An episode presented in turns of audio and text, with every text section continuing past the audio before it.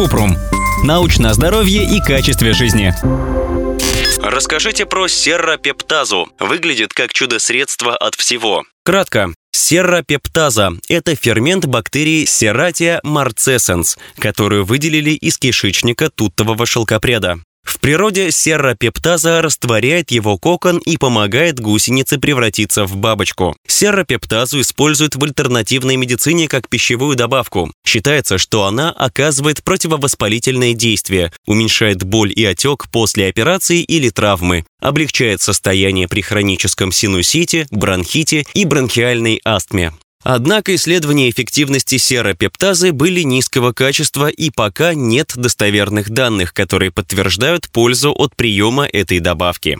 Подробно. В 1968 году серропептазу представили на японском фармацевтическом рынке как лекарство с широким спектром действия. Ее считали средством, которое обладает противовоспалительным и муколитическим эффектом, то есть снижает вескость мокроты. Но это не было подтверждено. Два рандомизированных контролируемых испытания не подтвердили, что прием серропептазы помогает уменьшить отек после растяжения лодыжек. А результаты исследований, где оценивали эффективность эффективность фермента для снятия боли и отека после стоматологической операции противоречат друг другу. В одном отмечали, что отек щеки и интенсивность боли уменьшается, но другой эксперимент этого не доказал. Клинические испытания серопептазы как муколитического средства также показали противоречивые результаты. Кроме того, мало что известно о ее долгосрочной безопасности. В 2011 году производитель добровольно отозвал серопептазу с японского рынка. После того, того, как постмаркетинговые клинические испытания показали, что она неэффективна как противовоспалительное средство. Управление здравоохранения Сингапура провело переоценку положительного эффекта серропептазы и рекомендаций к применению в клинической практике.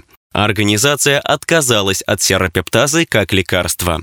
Несмотря на это, множество производителей все еще выпускают добавки серропептазы и говорят о ее эффективности в клинических исследованиях.